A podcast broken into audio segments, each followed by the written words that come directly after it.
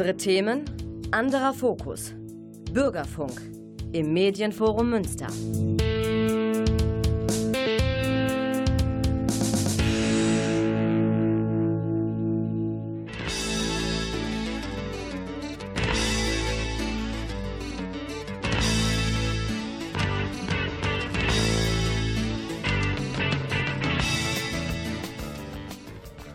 Hallo, hier ist wieder Radio Graswurzelrevolution aus dem Studio des Medienforum Münster.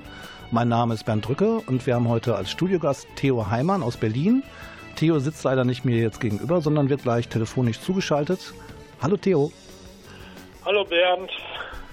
Theo, du bist einer der profiliertesten Fotografen der, der sozialen Bewegung, könnte man sagen. Also du bist seit Jahrzehnten eigentlich aktiv. Ähm, erzähl doch mal ein bisschen, wie du aufgewachsen bist wie, und wie dein Leben verlaufen ist. Ich bin aufgewachsen im katholischen Münsterland auf dem Dorf, auf, in einer Bauernschaft. Da gab es irgendwie nicht viel, außer Bauern und naja, da bin ich halt aufgewachsen. Das war nicht so doll da und Fotografie, da bin ich aber erst später hingekommen. Ich war da in der Schule, das war auch alles nicht so doll. Und danach, da habe ich dann erstmal eine Ausbildung gemacht. Ich wusste ja gar nicht, was ich machen wollte. Dann war ich irgendwie bei der Ruhrkohle AG in, im Ruhrgebiet in Werner an der Lippe und habe da eine Mechanikerausbildung gemacht oder Betriebsschlosserausbildung. Das hat mir aber alles gar nicht gepasst. Und nach der Ausbildung habe ich da auch nur kurz gearbeitet und danach dann bin ich irgendwann nach Freiburg gezogen. Zur Fotografie bin ich dann gekommen. Das bin ich auch heute noch. Fotografie habe ich mich in diesem Therapiezentrum damals beschäftigt. Das war eine Alternative zu den ganzen Drogengeschichten, mit denen ich damals zu tun hatte. Und, Und wann war das so ungefähr? Ja, 1979 habe ich angefangen, diese Therapie zu machen und da habe ich dann auch angefangen zu fotografieren und da habe ich dann festgestellt, das ist das beste Medium, mit dem ich mich jetzt so ausdrücken kann und das will ich dann irgendwie als Hobby irgendwie weitermachen und dann wollte ich mit Sozialpädagogik beschäftigen und ich wollte als Ex-User von Drogen wollte ich halt in einem Drogentherapiezentrum arbeiten oder auf, als Streetworker. Das habe ich auch zwischendurch gemacht, allerdings in Hamm. Zwischendurch habe ich mir mehrere Sachen angeguckt an Fachhochschulen in Münster und in Dortmund für Sozialpädagogik. Das hat mir alles nicht gepasst. Das und das ging alles nur noch um Theorie und das hatte irgendwie alles für mich nichts mit der Praxis zu tun und dann habe ich das alles gleich wieder ge geschmissen. Die ganze Arbeit hat mir dann irgendwann keinen Spaß mehr gemacht, weil man musste immer mit, in Deutschland gab es irgendwie immer dieses, weiß ich nicht, gibt es vielleicht auch heute noch, gab Strafe statt Therapie und wenn man dann irgendwie jemanden dazu bereit gefunden hatte, der jetzt irgendwie meinte, er könnte, versucht jetzt doch ohne Drogen zu leben und macht eine Therapie und der hatte dann vorher irgendwelche Probleme mit Polizei und so. Und gab's immer, dann lief das immer darauf hinaus, dass die Leute dann doch irgendwann wieder eingeknastet werden oder irgendwas in der Richtung passierte, dass sie dann halt raus mussten und erst ihre Strafe absitzen, weil sie halt irgendwie Beschaffungsdelikte hatten, weil sie halt irgendwie stark drogenabhängig waren und diese Drogen kosteten halt noch viel Geld. Aber ich hatte dann später halt äh, in diesem Therapiezentrum und auf der Straße halt die Hardcore-Junkies getroffen, denen das dann auch oft egal war. Naja, und dann kam ich mir dann irgendwie wie so ein Hilfspolizist vor und da hatte ich auch keine Lust mehr drauf. Und dann habe ich Anfang der 80er hatte ich, habe ich dann halt jeder relativ viel fotografiert und habe mir dann überlegt, vielleicht doch noch was mit Fotografie zu machen. Und dann hatte ich Glück. Durch Zufall habe ich dann halt den Professor Pan Walter, der die Fachhochschule für visuelle Kommunikation in Dortmund aufgebaut hat und ein Fotostudio in Münster hatte, den habe ich irgendwie durch Zufall getroffen beim Trampen. Ich bin damals durchs Ruhrgebiet gedüst, getrennt und gefahren und habe überall fotografiert von den ganzen Industrielandschaften mit den kaputten Häuser mit den Kindern, mit den türkischen oder anderen ausländischen Kindern, die davor saßen und von Werne über Hamm bis nach Duisburg, bis Duisburg-Ruhrort. 1981 war ich da auch, wo der erste Schimanski da gedreht wurde. Da war ich auch zufällig. Du, du, hast uns ja auch Musik mitgebracht. Also wir wollen heute in der Sendung ja unter anderem auch noch über deine Erlebnisse äh, erfahren, die du jetzt zum Beispiel auf diesen sogenannten Schwurbler-Demos in Berlin gemacht hast. Aber jetzt haben wir erstmal Musik und zwar als nächstes, als erstes Stück hast du ausgesucht Purple Haze von Jimi Hendrix. Jimi Hendrix war einer von denen. Also ich wollte, hat mich ja auch auf der Gitarre versucht in meinen jungen Jahren und dann gab es bei uns halt in der Gegend, da gab es irgendwie nur Tanzkapellen, also das ist ja das Dorfmusik da auf dem Land und die Leute. Und ich habe dann durch Zufall Beat Club gesehen, das kannte ich gar nicht. Es gab ja nur zwei Programme da Anfang der 70er oder drei. Und dann habe ich Jimi Hendrix gesehen und das fand ich dann erstmal ganz klasse. das hat mich dann dazu gebracht, mich selber auf der Gitarre zu versuchen. Da habe ich dann später meine Akustikgitarre zur E-Gitarre umfunktioniert und die Nachbarn, die 300 Meter weiter wohnten, geärgert. ja, und jetzt hören wir Purple Haze.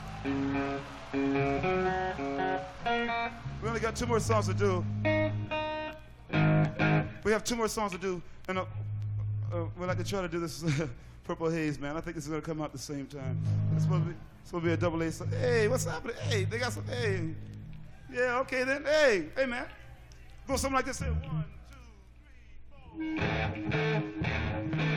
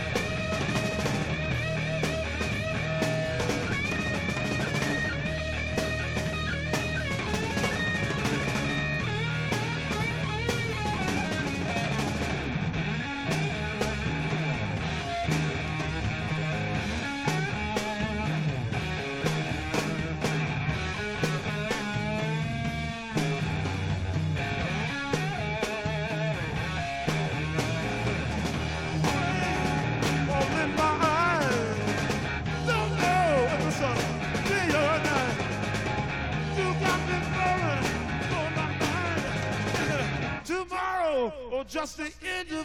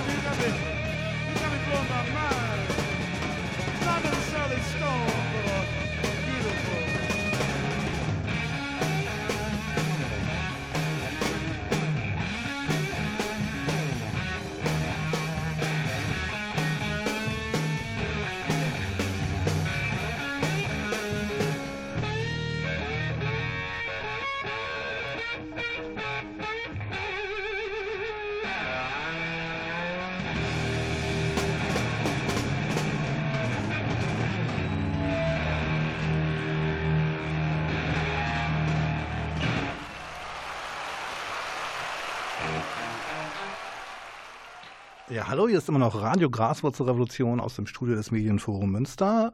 Mein Name ist Bernd Drücke, an der Technik sitzt Klaus Blödo und zugeschaltet aus Berlin ist uns der Fotograf Theo Heimann. Theo, du hast ja gerade so ein bisschen erzählt äh, von deiner Jugend in den äh, 70er Jahren, ne? Und 60? Ja. ja. Ähm, genau. Mich würde interessieren, wie, du warst ja dann aktiv in den sozialen Bewegungen, also vor allen Dingen der Anti-Atom-Bewegung. Wie bist du dazugekommen und wann? Und äh, was hat dich da, sagen wir mal, politisiert oder ja, welche Ideen haben dich da beeinflusst? Ja, ich bin genau in 1979, wie gesagt, da war ich in diesem Therapiezentrum in bei Freiburg, Herrischried heißt das wurde halt Therapie gemacht und da wurde halt über vieles gesprochen. Es, diese Therapie lief irgendwie so ab, dass man Gruppengespräche führte, dass man die Leute irgendwie ausreden ließ, dass man irgendwie sich zwar streitet, aber dass man dann halt irgendwann auch, wenn es um bestimmte Sachen einen, einen Konsens findet.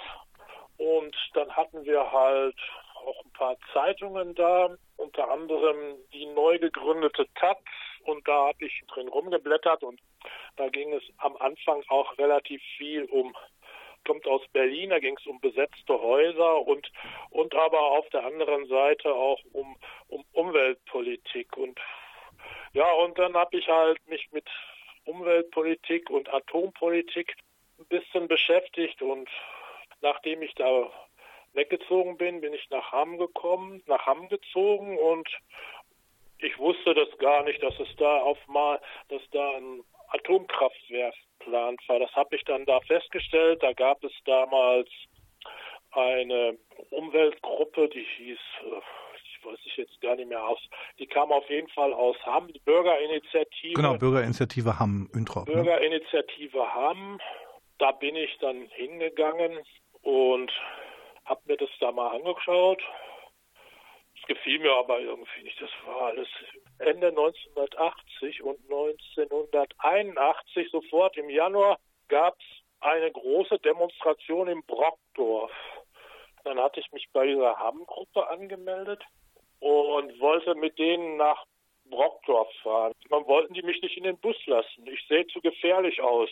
Ich hatte Kamera mit, ich hatte Helm mit, alles Mögliche hatte ich mit, weil ich gelesen hatte, dass es da irgendwie richtig, dass es da recht abgehen sollte und dass es da Straßenschlachten geben sollte und ich wollte da hin zum Fotografieren, habe gedacht, jetzt gehst du mal dahin, guckst dir das an. Und dann sagte er, nee, ihr seht aus wie so ein gefährlicher Radikaler, ich hätte bestimmt auch noch Knaller in der Tasche oder sonst irgendwas und mit bei denen sollte ich jetzt nicht mitfahren. Ja, dann musste ich in einen anderen Bus einsteigen. Da kam noch ein Bus aus Münster, da bin ich damit gefahren.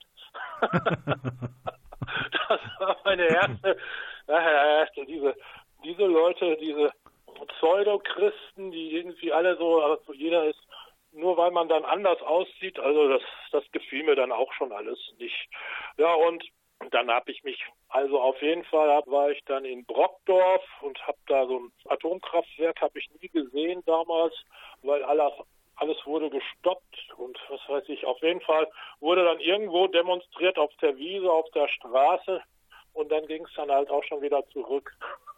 Naja, und dann habe ich mich erstmal gar nicht mehr weiter mit der ganzen Anti-AKW-Politik groß beschäftigt in Hamm habe ich gewohnt. Ich habe dann halt äh, mich mit Fotografie beschäftigt dann ab 81 und bin dann halt irgendwie quer durchs Ruhrgebiet gefahren und habe hab aber immer die Kontraste. Ich habe irgendwann festgestellt, ich fotografiere am liebsten Kontraste. Hier ist ja alles kaputt. Warum ist ja alles kaputt? Ja, und dann und, warst du ja eigentlich äh, in den sozialen Bewegungen, also Anti-Atom-Bewegung, da warst du in Wackersdorf und überall hast da wirklich auch brillante Fotos gemacht. Also ich habe dich ja, ja, kennengelernt äh, in den Ende der 80er Jahre in der Hamm-Gruppe damals noch im Umweltzentrum. Also da habe ich den Atomkraft 9 Kalender dann auch produziert und du hast wirklich unfassbar gute Fotos äh, damals gemacht. Die meistens ja, schwarz-weiß waren. Ich habe mich immer weiter mit Fotografie und Sozialfotografie und bestimmte Themen beschäftigt und in, in Münster. Ich bin dann 83 nach Münster gezogen und ich war halt auch auf verschiedenen Demonstrationen unterwegs. Auf dem Ostermarsch war ich mal mit. Dann war ich in Bonn damals irgendwie 81 oder wann das da war, oder 82 diese riesengroße Demo. Mehrmals war ich dann mit BAP unterwegs, irgendwie zufällig rangeraten zum Fotografieren. Da war ich noch mehr irgendwie so auf irgendwelchen Friedensveranstaltungen. Die war ja eigentlich die Band, die auf diesen ganzen Friedensveranstaltungen da gespielt hat. Die sind da ja durch berühmt geworden eigentlich. Aber das war auch irgendwie diese, die, die, diese ganze Ostermarschbewegung, die war mir auch manchmal sehr suspekt, diese ganzen Friedensleute. Ich weiß noch, eines Tages war ich dann zufällig mal wieder bei einer Anti-AKW-Veranstaltung in Hamm. Von Münster sind wir dann auch nach Hamm mal gefahren. Und dann habe ich irgendwie an so einem Zaun gerüttelt und auf mal schlägt jemand mit so einer Friedenstauben be bemalten Regenschirm auf mich ein. Wir sollten friedlich sein. Ja, klasse. Ja, und du verprügelst mich hier, ne? so, aber du hast ja noch Musik mit, mitgebracht. Äh, ich glaube, als nächstes von The Who, Magic Buzz. Und Klaus legt das jetzt auf.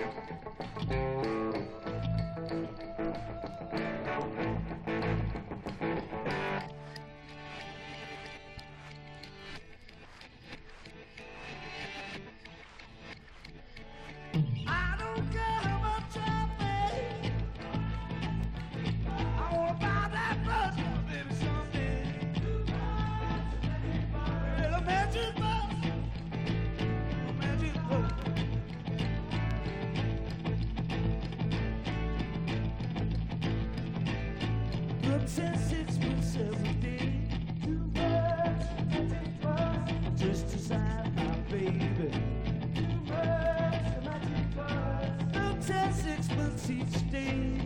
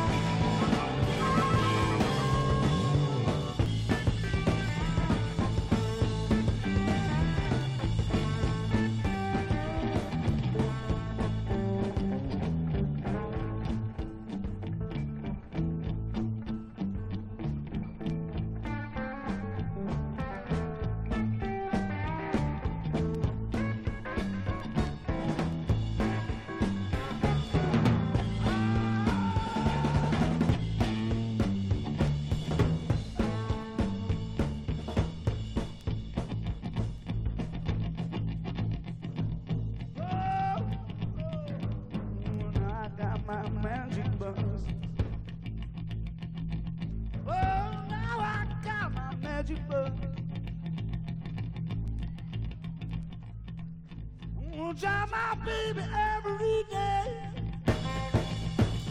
Each time I go a different way. I'm gonna ride her. Hallo, hier ist immer noch Radio Graswurzelrevolution. Mein Name ist Bernd Drücke, hier aus dem Studio des Medienforum Münster. Zugeschaltet aus Berlin ist uns der Fotograf Theo Heimann. Theo, äh, du warst ja auch jetzt in Berlin auf den großen Demonstrationen der sogenannten Schwurbler, also der Corona-Leugner, die unter dem Motto das Ende der Pandemie einmal am 1. August mit, ich glaube, 20.000 Leuten äh, in Berlin demonstriert haben und dann nochmal am 29. August mit äh, 38.000 Leuten. Du warst als Fotograf für die Taz unter anderem da unterwegs. Kannst du beschreiben, was da passiert ist, wie du das empfunden hast und ähm, ja, auch vielleicht den Charakter der Demonstration so ein bisschen aus deiner Sicht darstellen? Naja, diese Demonstrationen, die ich kann aus meiner Sicht nicht so ganz nachvollziehen, warum die Leute da jetzt irgendwie unbedingt demonstrieren wollten. Die sind alle irgendwelchen, geht alle irgendwelchen Verschwörungs Theorien auf den Leim, gehören zu irgendwelchen esoterischen Gruppierungen und wurden irgendwie von Rechtsradikalen oder Nazi-Gruppen gesteuert halt. Die haben dann da auch zu aufgerufen, um, um vielleicht mal irgendwie in der Masse sich zu zeigen halt irgendwie. Also, und die Leute sind einfach mitgerannt. Die liefen da rum wie auf einem Karnevalsveranstaltung, nur dass es da, dass die dann da mit Rechtsradikalen mit Kriegsfahnen und Verschwörungstheorien Hand in Hand durch die Straßen liefen. Sowas habe ich auch noch nie gesehen gehabt. Das, und ich verstehe die Leute nicht, dass die sich, wenn sie schon was anderes wollen, den meisten ging es darum, dass sie frei sein wollen, dass sie keinen Mundschutz haben wollen und weil diese blöde Maske denen ihre Freiheit nimmt. Und und die leugnen dieses Corona halt. Und deswegen laufen, sind sie durch die Straßen gelaufen und haben gesagt, es kann nichts passieren irgendwie. Ne? Und das finde ich alles voll daneben. Und das könnten sie ja auch machen. Dann hätten sie das ja auf irgendeinem, auf dem Tempelhofer Feld machen können. und, und aber sich gleichzeitig auch, wenn sie angeblich nichts mit den Rechtsradikalen zu tun haben wollen, dann hätten sie die auch sich abgrenzen können und sagen, so, mit euch wollen wir nichts zu tun, wir gehen nicht mit euch auf die Straße. Das haben sie aber nicht gemacht. Da ich selber irgendwie betroffen war von diesem Corona, da zwei, drei Wochen mit zu kämpfen hatte, war ich ziemlich sauer. Ich, ich habe die Leute gesehen. Vorher waren hier in Berlin auch schon relativ viele Veranstaltungen. Und dann bin ich da hingegangen und habe gedacht, das ist völlig verrückt, diese Leute. Jetzt stelle ich, fotografiere ich so, wie ich das da sehe. Fanatisch, verrückt. Die hatten Kochtöpfe auf oder die haben bescheuerte Lieder gesungen. Die haben Plakate gehabt. Zum Beispiel, da stand drauf Pandemie TV aus, Pandemie vorbei. Und die haben allen anderen die Schuld gegeben an ihrer Misere. Alle anderen und auch Journalisten und Leute, die halt wissenschaftlich daran arbeiten am Thema Corona und an dieser Krankheit oder an dieser Infektion, denen wird nicht geglaubt. Es wird dann irgendwelchen Pseudo-Leuten geglaubt, die alle ihr eigenes Süppchen da kochen wollten. Ich setze mal diesen Leuten aus Stuttgart, denen ging es darum, oder einigen davon, die haben Busunternehmen, denen ging es darum, dass sie ihre Busse voll bekommen, um irgendwie Leute um ein bisschen Geld zu verdienen. Ja. Oberorganisator, den ging es darum, seine ganzen T-Shirts zu verkaufen oder so. Außerdem will er jetzt noch Bürgermeister irgendwo in Stuttgart werden. und den Rechtsradikalen und den AfD-Lern, denen ging es darum, dass sie sich wieder ins Gespräch bringen irgendwie oder irgendwie Randale. Denen geht es sowieso nur darum, irgendwie alles kaputt zu machen. Den, den, den, vor allem AfD-Lern, die sind hier mit Plakaten rumgelaufen wo die Leute dann, die Wissenschaftler dann halt in Sträflingskleidung gezeigt wurden. Ja.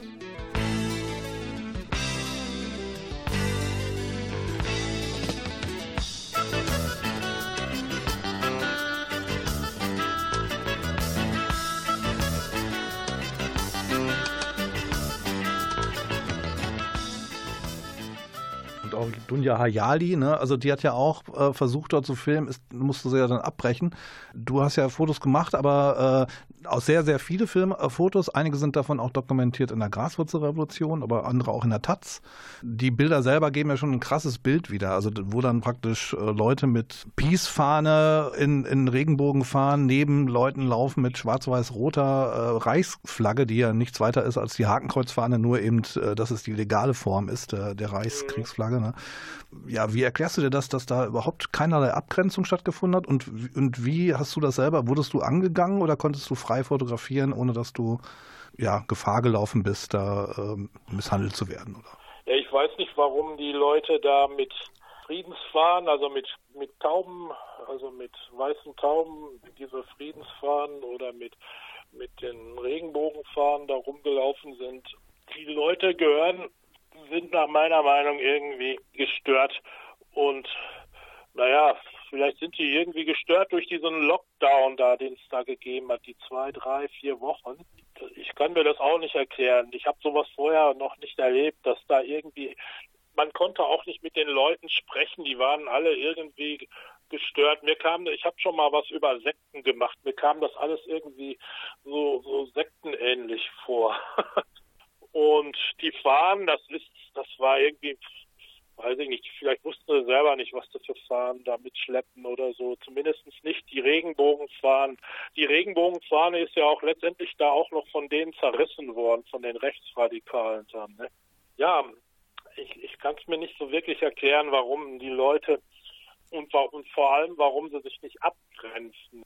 Vielen geht's halt schlecht irgendwie. Also es, vielen geht's, die im Kunst- und Kulturbereich arbeiten, den Leuten geht es irgendwie nicht gut. Die, die können, haben keine Möglichkeit, Auftritte zu machen, die haben, können nicht spielen, die können keine, die haben, manch, manche haben irgendwelche kleinen Betriebe, was weiß ich, diese esoterischen Gruppen, die es dabei gibt, die sind sowieso immer, die grenzen sich sowieso immer nicht so richtig ab. Die sind sowieso oft rechtslastig oder äh, haben sowieso schon immer was gegen andere Leute oder sind judenfeindlich und ich weiß es nicht. Und dann gibt es ja auch diese ganzen Gruppen, die gab es ja auch schon immer bei den Nazis. Da gab es ja auch schon Vegetarier und was weiß ich alles.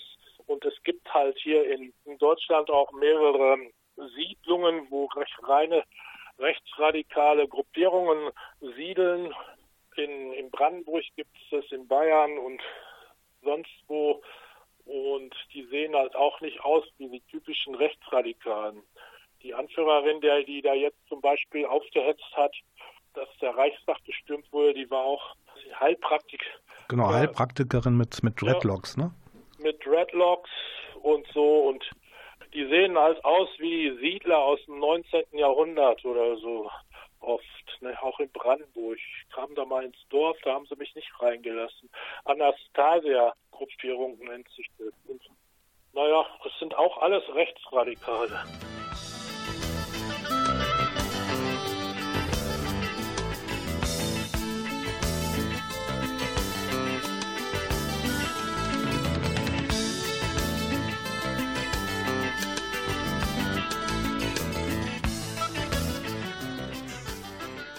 Aber du warst dann ganz alleine als Fotograf praktisch oder warst du auch in einem Pulk von anderen Fotografen, äh, die mitgegangen sind oder? Na, ich bin nicht so gerne im Pulk von anderen Fotografen. Äh, weiß ich nicht, da macht ja jeder das gleiche Foto, da habe ich auch keine Lust zu. Und naja, ich war da jetzt alleine unterwegs an einer anderen Stelle. Ich war jetzt nicht am Brandenburger Tor, da war ich auch nur kurz und nicht am Reichstag, da war ich halt nicht. Ich war da wo die Menge der Leute war. Ich habe mir das angeschaut, habe sogar Bekannte getroffen von früher, die mit mir mal bei Anti-AKW-Veranstaltungen waren und jetzt irgendwie mit diesen Leuten mit zusammen was zu tun haben. Also das habe ich alles nicht verstanden. Es wird ja auch immer noch gerätselt überall, ne, warum die Leute jetzt da zusammen marschieren. Ja, ja, das finde ich die auch. Die schreien Freiheit. Es gibt halt genug dann gibt es auch noch so eine QAnon, nennen sich diese Verschwörer da.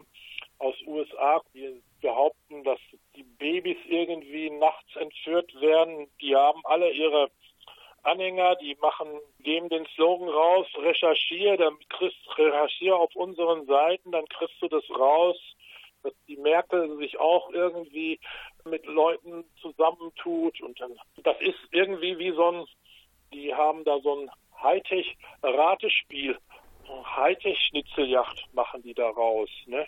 Sowas irgendwie mit schlimmen Sachen, mit schlimmen Ergebnissen. Also du suchst da was und wenn du was Bestimmtes suchst, dann findest du das auch irgendwann. Ne? Mhm. Ein bestimmtes Bild, die stellen dann da was zusammen. Ich weiß, kannst das nicht erklären genau. Aber die Leute, fast 90 Prozent der Leute, die da rumliefen, die hatten alle ihr Smartphone dabei, so ein Hightech-Smartphone und haben da drin rumgelesen und geguckt. Irgendeiner zeigte mir dann auch mal, was, ich gefragt, was macht ihr da eigentlich? Ja, wir schauen uns die Nachrichten an. Eure sind scheiße, hier sind die richtigen. Und dann haben die YouTube-Sender und, und, und, und irgendwelche russischen äh, WhatsApp, Telegram nennt sich das, da sind diese ganzen Nachrichten, da finden die alles, was man so braucht. Und dieses QAnon, die haben da so weltweit so ein Verschwörungsnetz ins Internet daraus gemacht. Ja. Die, und dann haben sie halt ein paar zahlte, bekannte Leute da, hier diesen deutschen Sänger Xavier Naidu oder ja. so, mhm. der dann irgendwelche Videos produziert, der steht dann da, sitzt dann da und heult, jetzt haben sie gerade die Kinder befreit. Und die Leute sind ganz aggressiv, wenn man denen dann die anspricht. Welche Kinder denn? Sind das deine Kinder?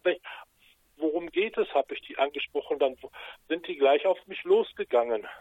Das hat man auch gesehen, das, das hat ja auch die Frau Ayali, die Dunja Ayali hat das ja auch gemacht. Die hat auch gefragt, was ist das hier mit den Kindern? Das wirst du schon sehen. Und, und manche von denen, die, das, endet damit, dass da ja gar keine richtigen Gruppen entstehen. Das sind dann, entstehen dann so Einzelkämpfer, die dann meinen, sie müssten irgendwie eine Revolution anzetteln. Das ist der Endpunkt von dieses QN, sehe ich das. Das kommt dann da sowas bei raus wie in Halle, dass man jetzt meint, man müsste dann um sich schießen, weil das hat auch schon einer von sich gegeben. Mhm. Und äh, Trump ist, glaube ich, der, der, der, die Heiligenfigur sozusagen, der Erlöser für ja, einige. Trump ist für viele der Erlöser. Da laufen so rum, Trump und Putin, rette uns. da habe ich ein Foto gemacht, da ja. steht so eine ältere Frau, die hat natürlich eine, ist natürlich eine gewisse Ironie der Geschichte, wenn man sich anguckt, dass diese Leugnungspolitik von Trump in den USA ja dazu geführt hat, dass jetzt mittlerweile fast 200.000 Menschen in den USA an, an Covid-19 gestorben sind.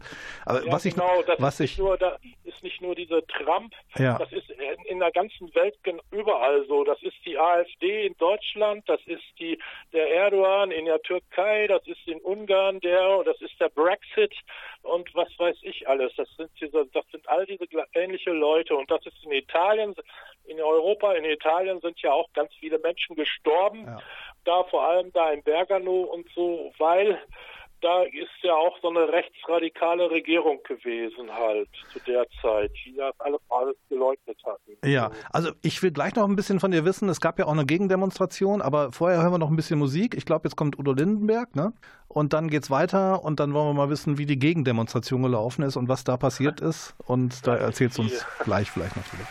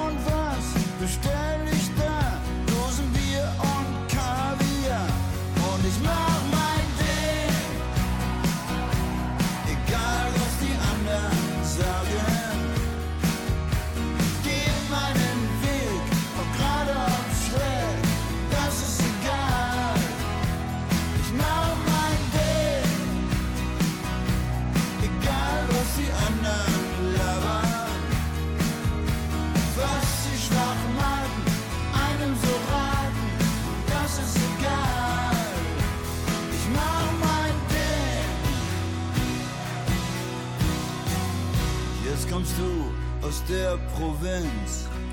Und wenn auch jeder sagt, du spinnst, du wirst es genauso bringen. Mach's auf die charmante Art, mal elastisch, manchmal hart. Und manchmal musst du das Glück auch zwingen.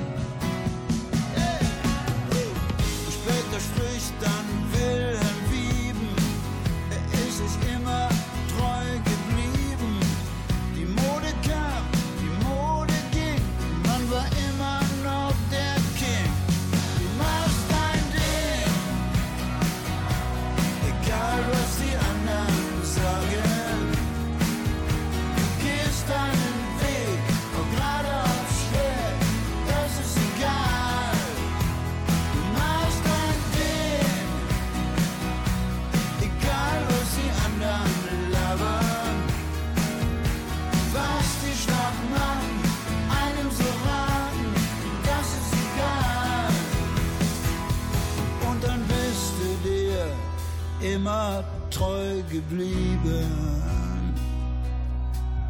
Und Roomservice wird mit U und H geschrieben.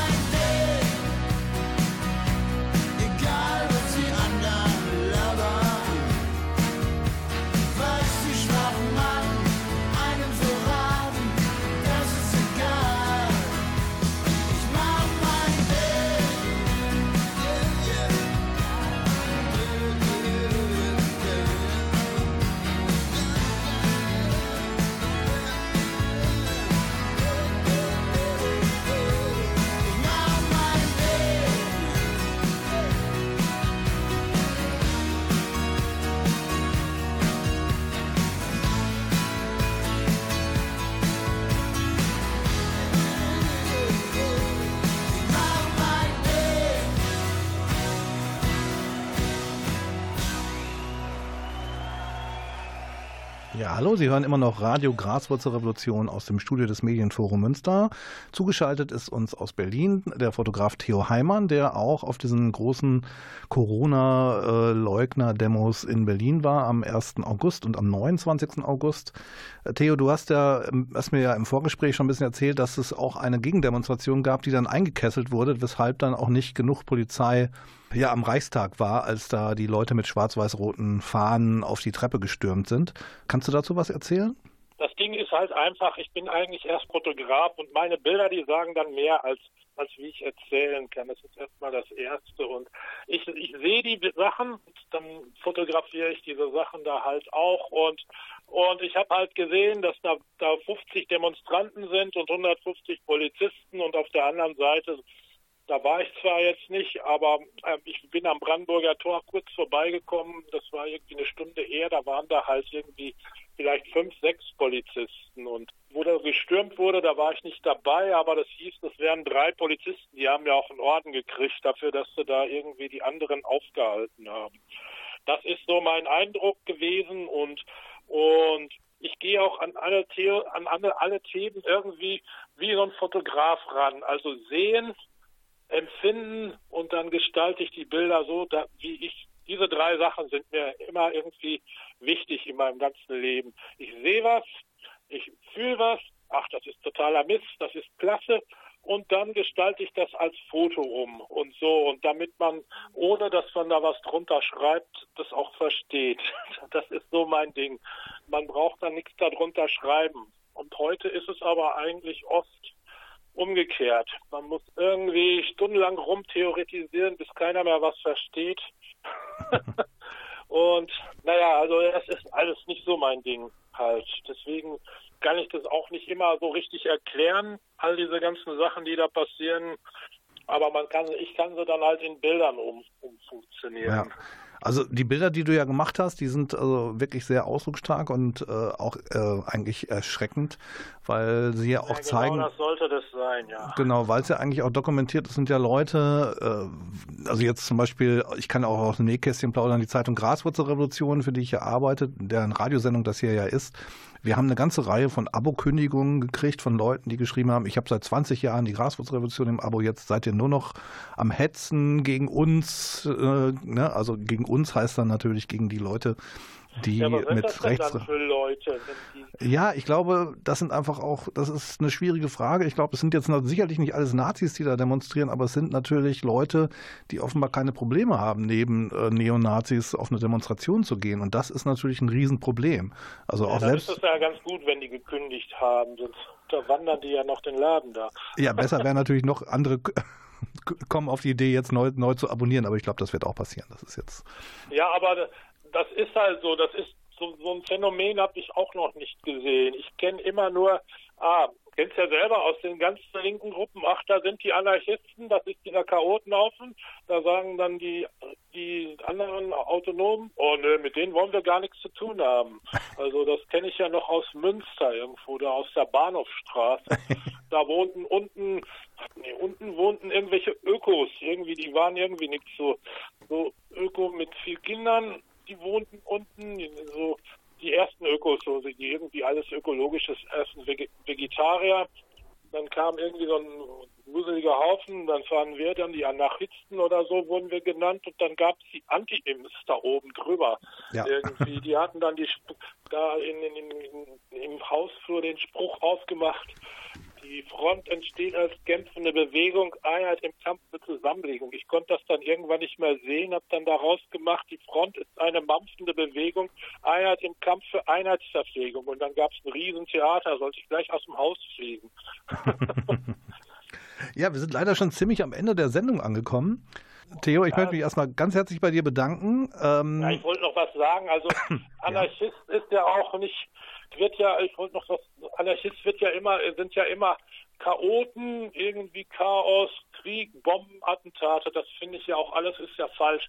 Eigentlich, das ist ja, das ist ja nur das, was, was die reichen Leute, die immer mehr raffen wollen oder die Mächtigen sich ausgedacht haben, um ganz normale Menschen, die sagen, na gut, da ist der Bäcker, da ist eine Schlange, naja, dann stelle ich mich hinten an oder ich dränge mich vor. Also vernünftig miteinander umgehen, das machen doch die meisten Menschen. Dann sind das ja eigentlich menschlich und vernünftig miteinander umgehen und, und die anderen lassen, wie sie sind. Das ist ja dann eigentlich schon Anarchismus dann Für mich zumindest. So, ja, das ist, das ist doch schon mal eine schöne Ansage. Und ähm, das passende Stück dazu kommt auch gleich, ich glaube, das Anarchistenschwein. Ja, genau. Mehr zum Thema Corona und auch äh, mehr Hintergrundinformationen zum Thema finden Sie in der Zeitung Graswurzelrevolution. Aus dem Studio des Medienforum verabschiedet sich äh, Bernd Drücke, das bin ich. Hinter der äh, Scheibe sitzt hier Klaus Blödo und zugeschaltet aus Berlin. Und herzlichen Dank für das Gespräch, lieber Theo. Theo ja, Heimann. Dankeschön. Demnächst mal wieder in Münsterland. ja, das will ich hoffen. Weitere Informationen finden Sie auf der Internetseite www.graswurzel.net. Und in der Zeitung Graswurzel natürlich, Graswurzelrevolution, die gibt es am Hauptbahnhofskiosk, im Roster Buchladen in der Frauenstraße 24 oder auf unserer Internetseite oder in der ESG am Broll 43. Das gibt's alles noch. Ja. Tschüss. Tschüss.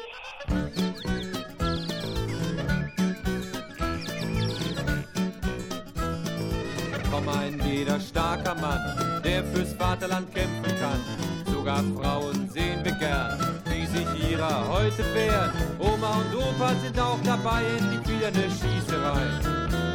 Wir müssen unser Land befreien, vom Anarchistenschwein. Packt die Gewehre aus, wir rotten sie alle aus.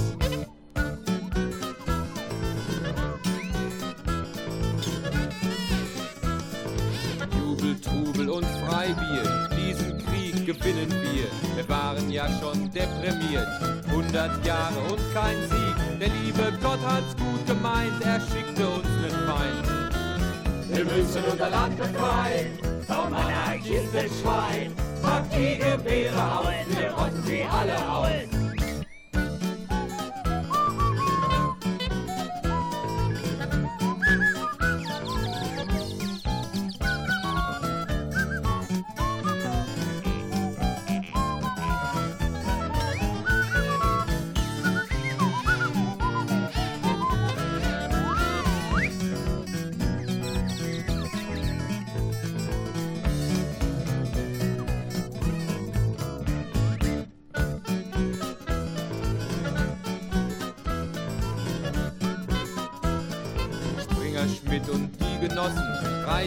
Jetzt mal die Flossen. Genscher Strauß, die CDU. Keiner sieht diesmal nur zu. Das Parlament wird vereint durch den gemeinsamen Feind. Wir müssen unser Land befreien vom Anarchistenschwein. Pack die Gewehre aus, wir rotten sie alle aus.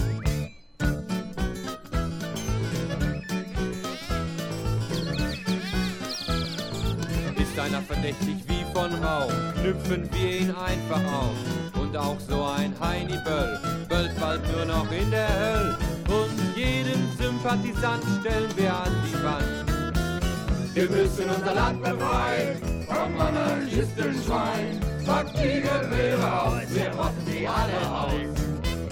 Wir müssen unser Land befreien, Land befreien, Land befreien, Land befreien, Land befreien, Land befreien, Land befreien, Land befreien vom Anarchistenschwein. Aktive Führer aus, wir rotten sie alle aus.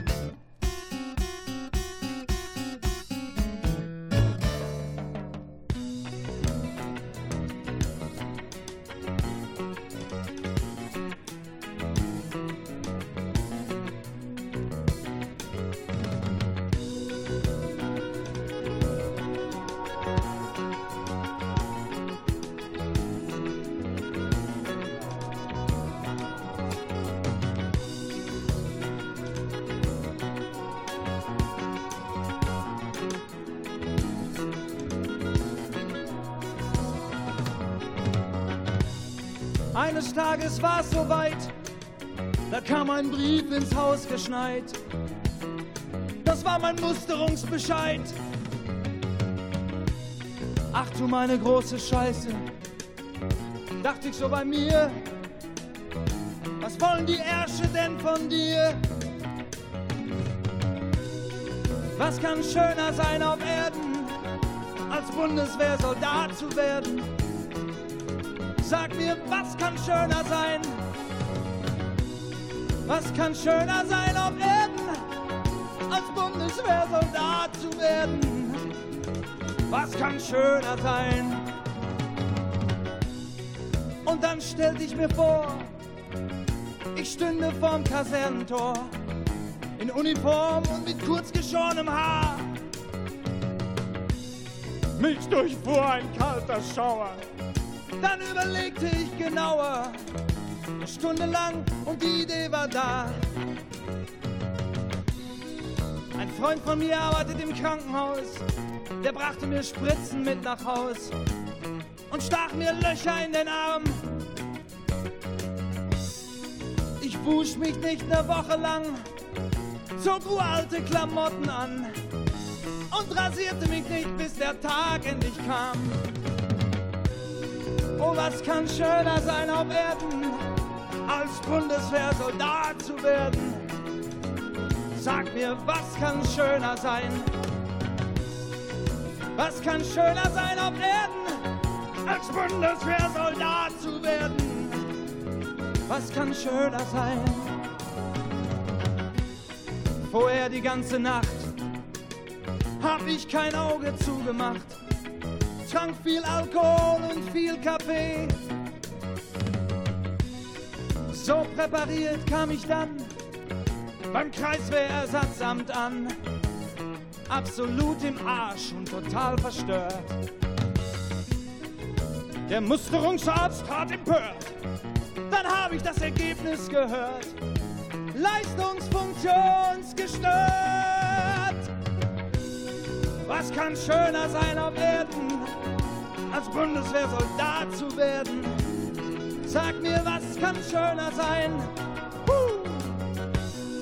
Was kann schöner sein auf Erden, als Bundeswehrsoldat zu werden?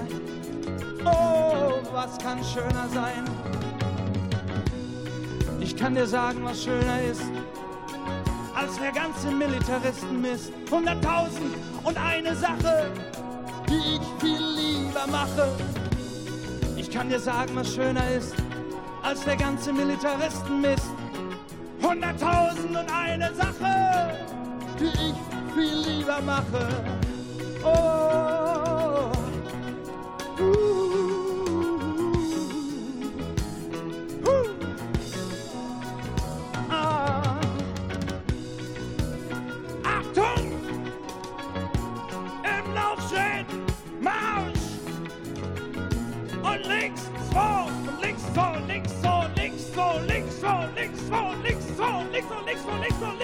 Beweg dich, Mann! Und Achtung! Und Deckung! Und auf! Und nieder! Und auf! Und nieder! Und auf! Und nieder! Und auf! Und nieder! Und auf! Und nieder! Und auf! Und nieder! Und auf! Und nieder! Auf! Nieder! Auf! Nieder! Und nieder!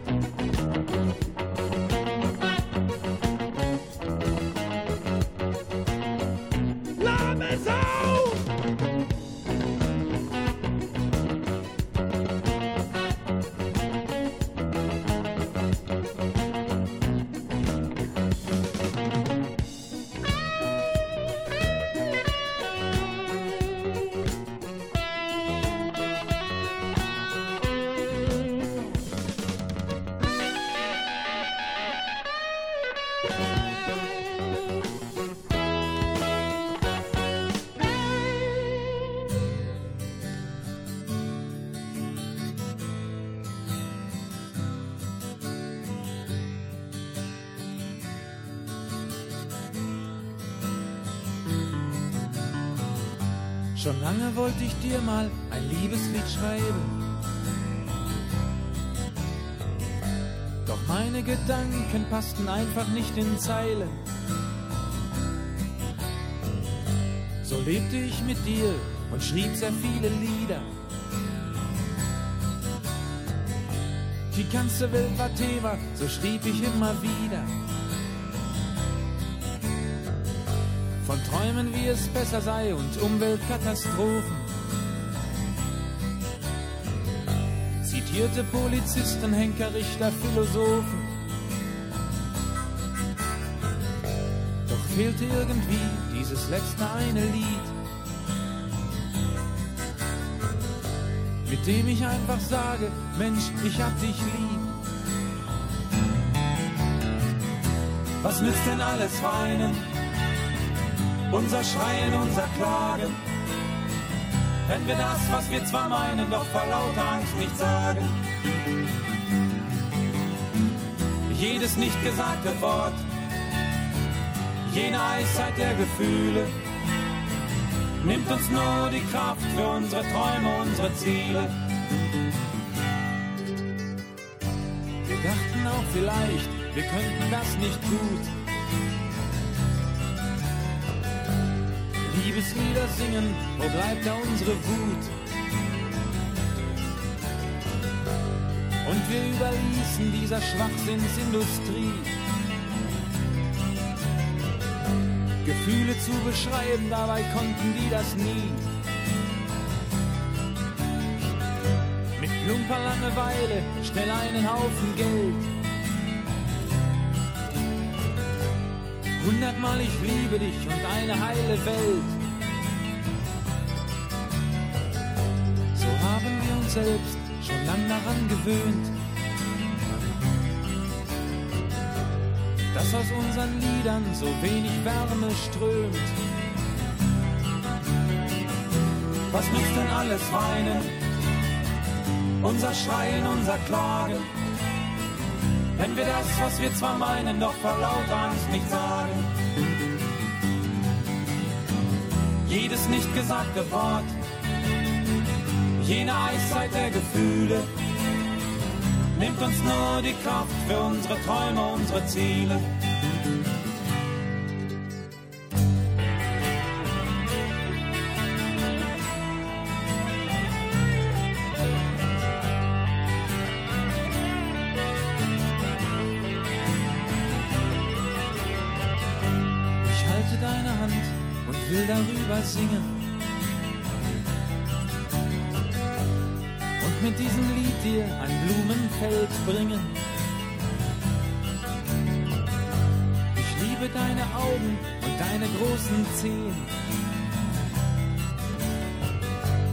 kann ich dir sagen, es ist unheimlich schön.